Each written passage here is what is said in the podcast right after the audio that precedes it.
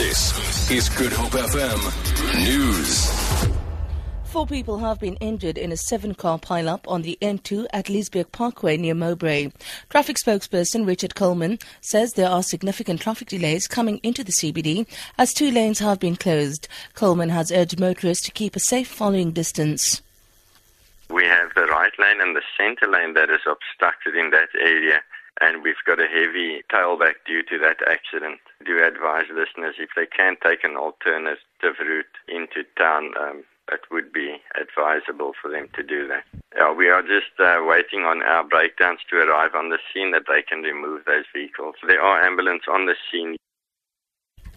The Independent Electoral Commission says all logistical pre- preparations are on track for the upcoming local government elections on the 3rd of August. IEC officials were briefing the media about its readiness for next month's elections. Speaking in Centurion, IEC CEO Mosotho Moepya says there has been an increase in the number of applications for special votes. The Electoral Commission notes that the increase in, in the applications for special votes is an encouraging sign over 95,000 applications of these special votes applications were received online, and over 208,000 were received via SMS. This is 28 percent.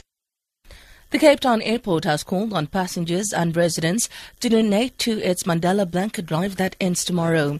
The airport has a replica of Madiba's cell on Robben Island at its international arrivals area, which is being filled with blankets and warm clothing.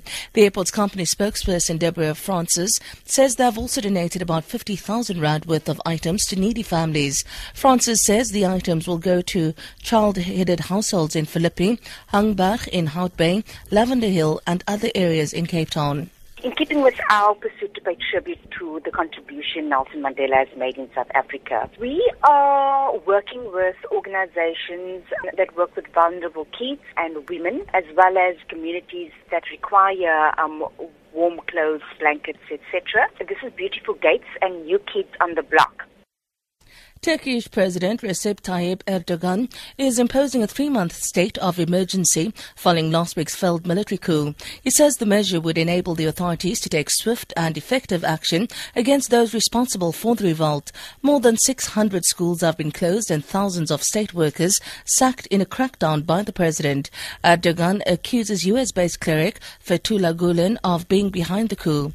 Gulen, who has many followers in Turkey and abroad, denies the charge. The the BBC's Nick Thorpe reports. President Erdogan announced the state of emergency under Article 120 of the Turkish constitution.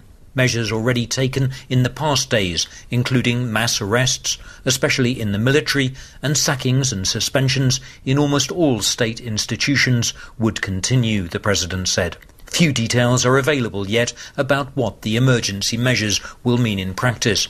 What is clear is that the government will be allowed to rule by decree and the powers of regional governors will be increased. The rand is trading at 14 rand 31 to the US dollar, 18 rand 91 to the pound, and 15 rand 78 to the euro. The gold is trading at $1,314 per fine ounce, and the price of Brent crude oil is at $47.35 a barrel. For Good Hope FM News, I'm Sandra Rosenberg.